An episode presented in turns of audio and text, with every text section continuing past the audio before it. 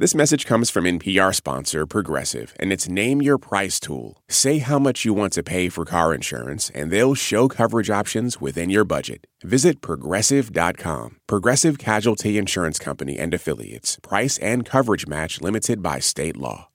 This is NPR's Life Kit. I'm Lauren Migaki. Cooking writer Eric Kim doesn't just like Thanksgiving. I love I love Thanksgiving. He's been cooking it himself since he was 13 years old.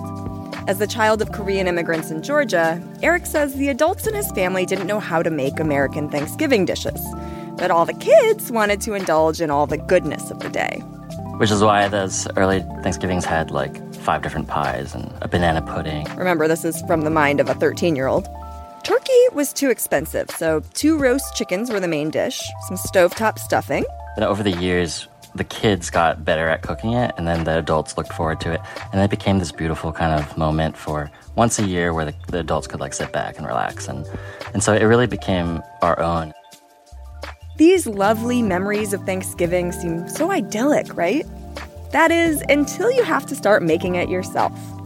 Spatchcock, buttermilk, dry brine. It's easy to get overwhelmed with all the different ways you can cook a turkey. And what about stuffing? One recipe site boasts 34 recipes for delicious stuffing, each with about a thousand ingredients. How are you supposed to make everything magically appear on the Thanksgiving table without totally collapsing into a heap by turkey carving time? Thanksgiving Day doesn't have to be such a crazy, like, parade of, of, of dishes and cooking. Our Thanksgiving expert, Eric Kim, says with a few strategies, you can actually enjoy time with your friends or family on Turkey Day. He's got a menu that's perfect for beginners, but also anyone who just wants a really good meal, but in a streamlined, like easy way. And I always like to say that simple doesn't mean flavorless or bad. It's it's sort of like I always believe in cooking smarter, not harder. And sorry, that's a, such a cheesy refrain. But it's true. Stick around for Eric Kim's wonderful menu and some tips to make a great Friendsgiving happen.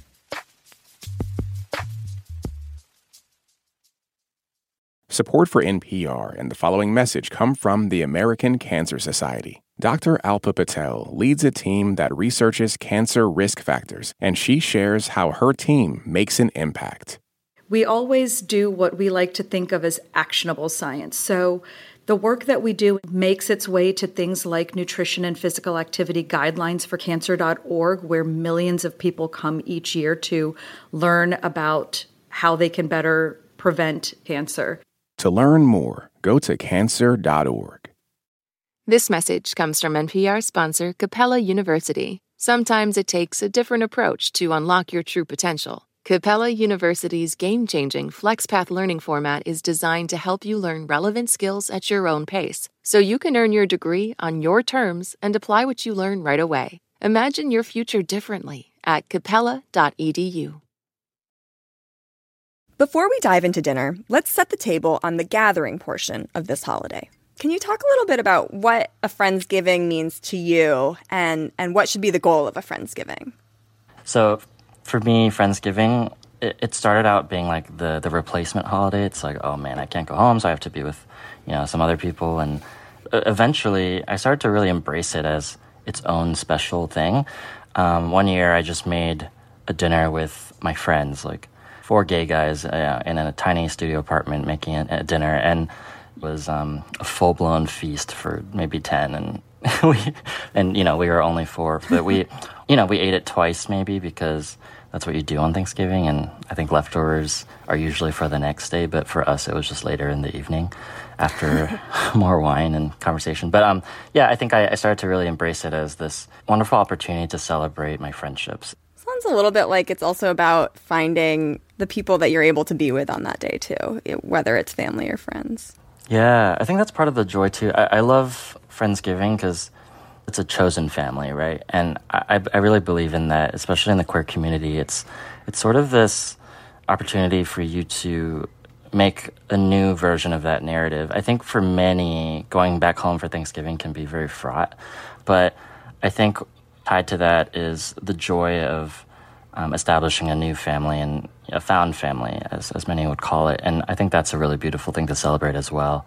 And it means that you're not just celebrating your friends because they're replacements for family. You're celebrating them because they're they are your family. And I think that's really beautiful.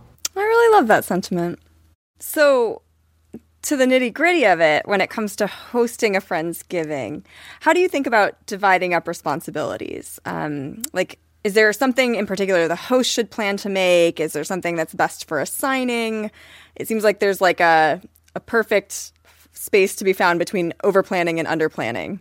I really believe that you can plan. It's kind of like Murphy's Law, like plan for the worst and then um, it might not happen. But you have to adapt to who your group is. Like I could sit here and just tell you the usual food media answers, which are, oh, the host should do the turkey and then make sure they bring ice and make sure that person who can't cook does this. I, I don't believe in that. I believe in look at your friends and what are their strengths and use them, use them to your advantage. And what you're really assigning isn't, they're, they're not just like things you need as the host. It's, you're assigning people based on their talents and you're like, I really, really want to eat Jesse's cranberry, you know, lime pie or whatever.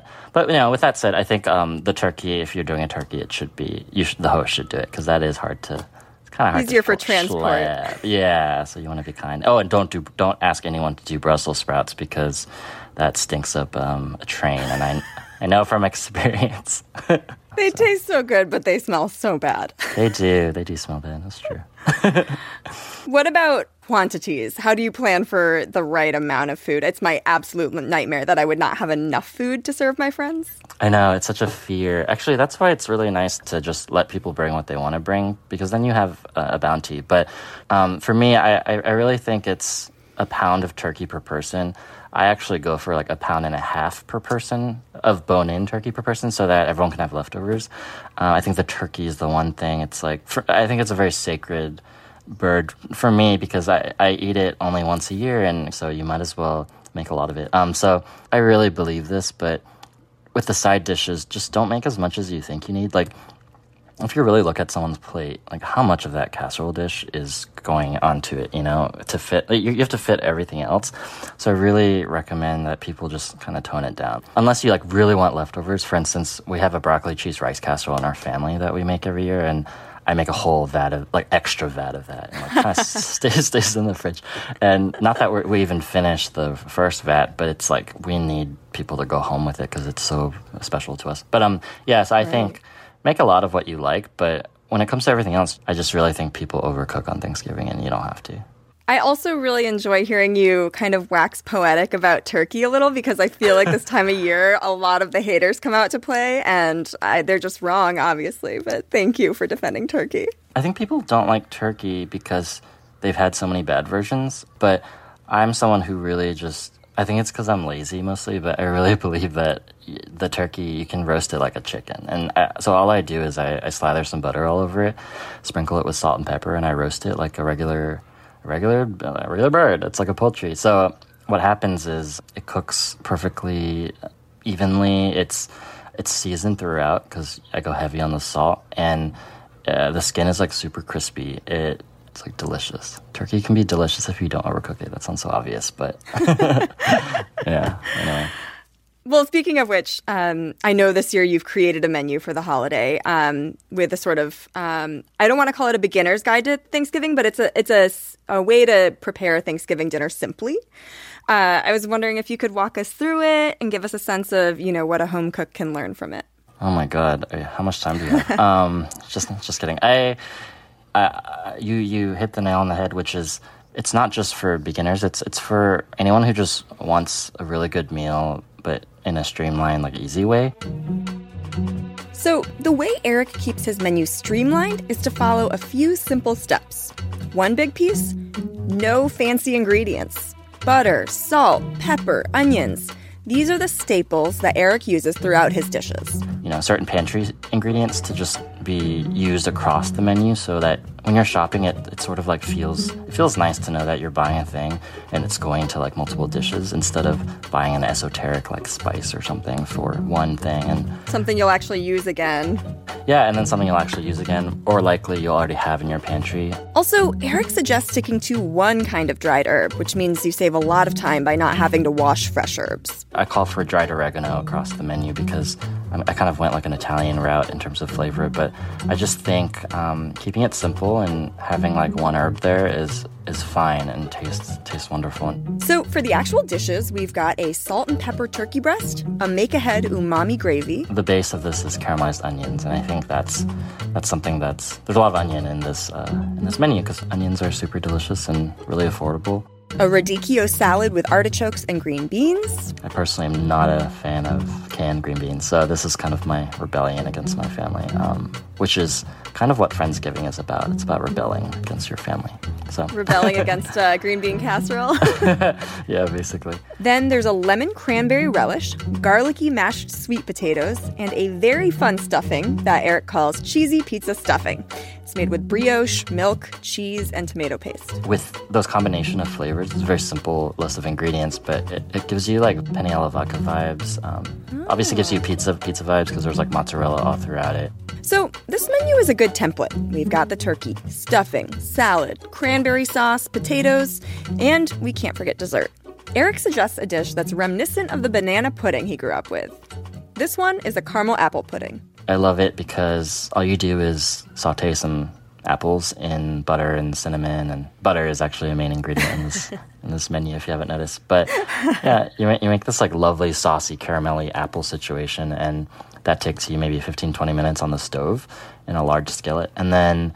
Um, you layer that with Nilla wafers, a salted cinnamon whipped cream. It's like really easy to make, and then the apples, and it's like this trifle situation that sits out overnight. And oh, that's the main thing with this menu. Oh. I wanted, I wanted to prove to everyone and to really encourage people to cook everything the night before. There's like all these dishes um, work really well when you when you cook them the night before. And so what what that means is all you're doing on Thanksgiving Day is heating heating all the casseroles and then roasting the turkey and and I think when you do Thanksgiving that way, the day becomes so fun, and all you are focused on is like making sure your your wine is chilled and you know getting dressed and cleaning your apartment, which are not insignificant. That's a lot in itself. Yeah, yeah, yeah. They're, there's like they're not insignificant things, and I think people cook too much on Thanksgiving Day, and it's really unrealistic. It sounds like it frees you up to enjoy the moment a little bit more and enjoy the company, hopefully, a little bit more. Yeah, exactly, exactly. Because what I want to do on Thanksgiving Day is be with my friends, and I want to, or my family, whoever whoever it is that year. I, and I think that's made possible by a menu that is pretty like hands off. But the recipes are easy, but I think I'd like to say that they're they're smart. So mm. it's it's a lot of you know effect for a little um, effort. Sounds like a little bit of butter and a little bit of salt can go a long way. yeah, yeah, a lot of butter goes a long way. well, so you've talked a little bit about the simplicity of the ingredients, um, but it also sounds like you've thought through um, oven times and the prep and the amount of like crazy gadgets you might need for this. Can you just uh, briefly touch on that? So for this. Uh, you can make the full meal with just a sheet pan and a large skillet. So the turkey roast on the sheet pan, um, everything else gets made um, in a skillet. Oh, and another thing is everything cooks at 350 degrees. I just ma- wanted to make sure everything is the same temperature, and it's nice to not have to like perform those like mental gymnastics about like, you know, I'll take this out and then raise it to 400 and then like finish the blah blah. It's like there's none of that. It's just the day of you're roasting the turkey and then heating the casseroles, and that's really it. Yeah, I have like these childhood memories of my aunt like scurrying back and forth to like her neighbor's house to put oh the pies in the oven over there, and yeah, yeah I, I love this. It's wild. So, are there any lessons that you had to come by the hard way? Are there any near disasters or disasters that you care to share with us? Oh my goodness, yeah. The main one it just comes straight to mind because it's, it's really traumatic. but no, it's it's kind of funny. Um, so I had a gas oven for the first time when I first moved to New York, and it was kind of my, I think it was like my second or third dorm in college, and my turkey was in a flimsy foil tray, and it was sort of like dripping grease onto the bottom of the oven and causing smoke. So I was like, oh no. So I, I laid some foil down on the bed of the oven, and and quickly learned that that's where the, the heat source comes from. And so the foil caught on fire. So I learned Oh, that no. foil. I learned I learned that foil catches fire. I was horrified. Um, we we put it out, but there was a lot of smoke in the apartment. So so I, I opened the, the the main front door, and that made the hallway fire, fire alarm go off. And then so the whole building had to had to evacuate. Oh, and no. That, yeah, this was like a New York college where most kids maybe like don't go home. So I was watching people just like fully dressed in their like nice Thanksgiving clothes, like coming down the stairs with their turkeys and. They took their to- turkeys with them? yeah, I think you know we all realized that like we'd be outside for a while. So even I went to my brother's house in Brooklyn to finish the meal, and but I felt so so guilty, and it was it was really hard to watch all these people like uh, you know and their Thanksgivings ruined. So that's def- you know, basically what I learned: do not line the bottom of an oven with with foil. A great lesson. Thank you for learning it so we didn't have to. yeah, some food safety. Um, yeah, keep a keep a fire extinguisher close by, things like that. Now that we can all practically smell that turkey in the oven, let's recap our strategies for simplifying Thanksgiving. The main strategy with this is really just making sure you cook everything the night before. Keep the ingredients to a minimum and use pantry items that can be used in almost every dish. For me, it's like butter, salt, pepper, oregano, lemon. Avoid oven acrobatics. Look for recipes that can all be cooked at the same temperature. And don't overcook that turkey. Whether you use Eric's menu or your own, remember, enjoy yourself with your friends and family. I, I've thought a lot about this menu. I'm just excited to share it because it's so so much of an expression of like what I believe Thanksgiving can be, which is like such a pleasure. It's like a pleasure palace of a day. I think. Well, Eric Kim, thank you so much. Yeah, this is so lovely, Lauren. Thank you so much for having me. If you're interested in Eric's turkey recipe or that cheesy pizza stuffing, you can find them at npr.org slash lifekit. For more Life Kit, check out our other episodes. There's one about how to host a gathering with intention and another about preserving family recipes. You can find those at npr.org slash lifekit. And if you love Life Kit and want more, subscribe to our newsletter at npr.org slash lifekit newsletter. And now, a completely random tip, this time from listener Carly Oakley. Bring your own reusable food container when you dine out. It's sustainable because you're avoiding use of a single use container, and the container you bring is likely way more secure than the to go container the restaurant will give you. So your leftovers are less likely to spill or stink up your car on the ride home. Hopefully that's helpful. Thanks. Bye. If you've got a good tip, leave us a voicemail at 202 216 9823 or email us a voice memo at lifekit at npr.org. This episode of Life Kit was produced by Meghan Keane, who's also our managing producer. Beth Donovan is the senior editor. Our production team also includes Audrey Nguyen, Andy Tagle, Claire Marie Schneider, Janet Woojeong Lee, and our digital editor is Beck Harlan. I'm Lauren Migaki. Thanks for listening. Support for NPR and the following message come from Indeed. You're driven by the search for better. But when it comes to hiring, the best way to search for a candidate isn't to search at all. Don't search, match with Indeed. Join more than 3.5 million businesses worldwide that use Indeed to hire great talent fast. Get a $75 sponsored job credit to get your jobs more visibility at Indeed.com slash LifeKit. Terms and conditions apply. This message comes from NPR sponsor Leesa. Good sleep should come naturally, and with the new Natural Hybrid mattress, it can. A collaboration between Leesa and West Elm, the Natural Hybrid is expertly crafted from natural latex, natural wool, and certified safe foams to elevate your sleep sanctuary and support a greener tomorrow. Plus, every purchase helps fuel Leesa's work with shelters and those in need. Visit leesa.com to learn more. That's L E E S A dot com. On NPR's Throughline, we cannot function for 24 hours without cobalt because it's in our smartphone, our tablet, our laptop. And as a consequence, the lives of the people living in that part of the Congo descended into just a catastrophe. find NPR's Throughline wherever you get your podcasts.